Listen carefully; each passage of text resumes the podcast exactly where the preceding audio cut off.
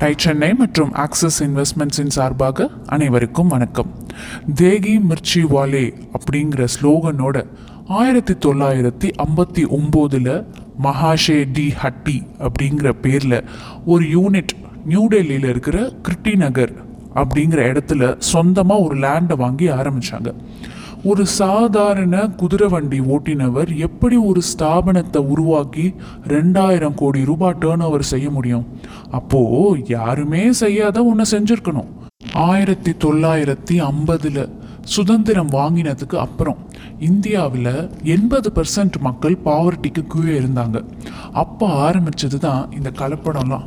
Quality products அதாவது கலப்படமே இல்லாத original ப்ராடக்ட்ஸை வாங்குறதுக்கு மக்களால் அவ்வளோ காசு கொடுக்க முடியல.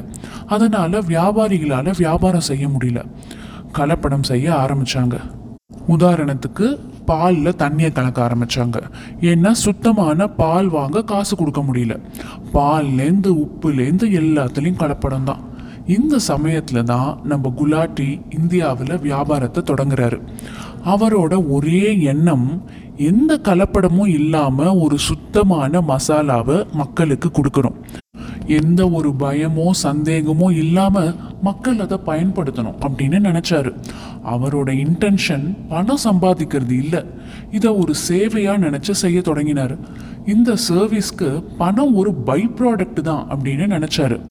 இந்த விஷயந்தான் மற்றவங்களோட இவங்களை வேறுபடுத்தி காமிச்சுது. என்ன வேணும்னாலும் நினைக்கலாம் சொல்லலாம். அதை செயல்படுத்தணுமே. அது அவ்வளோ சாதாரண விஷயம் இல்லை. ப்ராடக்டோட காஸ்ட்டை ரொம்ப கம்மியாக வச்சா தான் மற்ற பிராண்டோட இவங்களால கம்பீட் பண்ண முடியும். அதனால் மார்ஜின் ரொம்ப தின்னாக தான் இருக்கும். ஆனாலும் அதெல்லாம் பொருட்படுத்தாமல் நல்ல குவாலிட்டி ரா மெட்டீரியல்ஸை ப்ரொக்யூர் பண்ணி அதுலேருந்து ப்ராடக்ட்ஸ் எல்லாம் தயாரித்தாங்க அப்போது அரைக்கிறதுக்கெல்லாம் மா அதாவது மசாலாவை அரைக்கிறதுக்கெல்லாம் வெளியில் இருக்கிற மில்லில் தான் போய் அரைக்கணும். அப்போது அங்கே மஞ்சளோட கடலை பருப்பை சேர்த்து அரைக்கிறாங்க.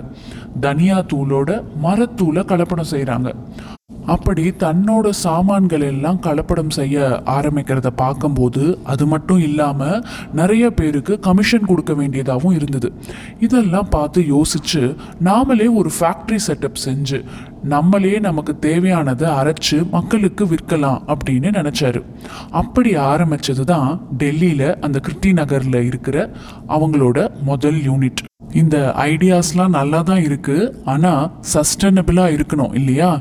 என்னதான் நம்ம நல்லதே நினச்சாலும் பிஸ்னஸ்னு வந்துட்டா சஸ்டெனன்ஸும் ஸ்கேல் அப் பண்ணுறதும் ரொம்ப முக்கியம். அதுக்கு என்ன செஞ்சாங்க அப்படின்னு தெரிஞ்சுக்க தொடர்ந்து பிஸ்னஸ் கதையில் எங்களுடன் இணைந்திருங்கள். அதுவரை டை சென்னை மற்றும் ஆக்சிஸ் இன்வெஸ்ட்மெண்ட்ஸின் சார்பாக அனைவருக்கும் வணக்கம்.